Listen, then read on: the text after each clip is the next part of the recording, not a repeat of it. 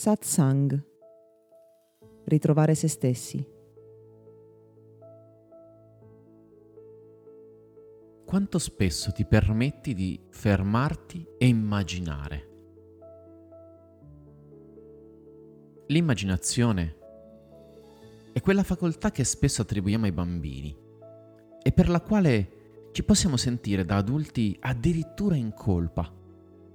Quale perdita di tempo possono averci insegnato sognare ad occhi aperti, pensare al futuro. Siamo così tanto abituati a preoccuparci per il futuro da non fermarci mai a pensare a quale meraviglia potrebbe accadere. Un'interessante, curiosa, forse fantasiosa etimologia di immaginare vuole che venga dal latino e che significhi in me mago agere. In me vive un mago, agisce un mago. Attraverso di me nel momento in cui penso e lascio che la mia mente si apra alle possibilità del futuro, agisce un mago. Il potere dell'immaginazione è straordinario e lo è, ahimè, anche quando lasciamo che la nostra mente, in preda all'ansia, si preoccupi per il futuro. Perché il nostro inconscio agisce nella direzione di quelle immagini che più o meno consciamente attraversano il palco dei nostri pensieri. Non appena un film abita la nostra mente anche per una frazione di secondo, il nostro corpo reagisce anche se non ce ne rendiamo conto perché così tanto impegnati in ciò che è urgente ed importante qui e ora. Quando immaginiamo, cioè dispieghiamo la nostra fantasia nel considerare delle possibilità che vanno al di là del ragionevole, di ciò che già conosciamo, di ciò che già ci aspettiamo, quando come un bambino ci fermiamo e ci apriamo a questo flusso creativo che riguarda il presente o il futuro, qualcosa di veramente straordinario può cominciare ad accadere.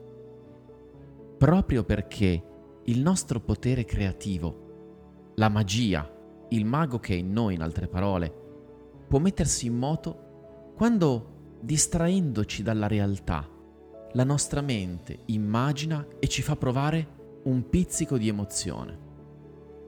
Ora, a ben guardare, non sappiamo se si tratti di una preveggenza, ovvero di un frammento del futuro che cogliamo connessi ad un campo più ampio di noi, una forma di intuizione, oppure una via di manifestazione, cioè un pensiero che dalla nostra mente si fa materia, si fa reale. Che sia una o l'altra la strada, quando ci fermiamo e immaginiamo, cioè pensiamo per immagini, o ancora meglio per filmati in movimento, che ci facciano sentire qualcosa che magari non è ancora reale, ma lo è per il nostro pensiero, lo è nel nostro pensiero. Come dice la fisica quantistica, forse diventiamo testimoni di una realtà che si crea in quel momento, di un'equazione d'onda di migliaia di possibilità che collassa in qualcosa di reale. O forse attiviamo semplicemente delle nostre risorse inconsce e non ci rendiamo conto di notare aspetti diversi della realtà, possibilità, opportunità che si affacciano nella nostra esistenza e magari di allungare impercettibilmente la mano per coglierle. Qualunque sia la spiegazione del potere dell'immaginazione, più o meno reale o poetica o scientifica, nel momento in cui, magari sovrappensiero, senza neanche rendercene conto, riusciamo a immaginare, due cose accadono per certo. La prima è che viviamo all'interno qualcosa di vero, anche se magari nella realtà ancora vera non è. La seconda è che emettiamo un segnale, generiamo un desiderio, ci muoviamo verso le stelle, nella direzione delle stelle, o forse facciamo in modo che siano le stelle a muoversi nella nostra direzione. Chissà.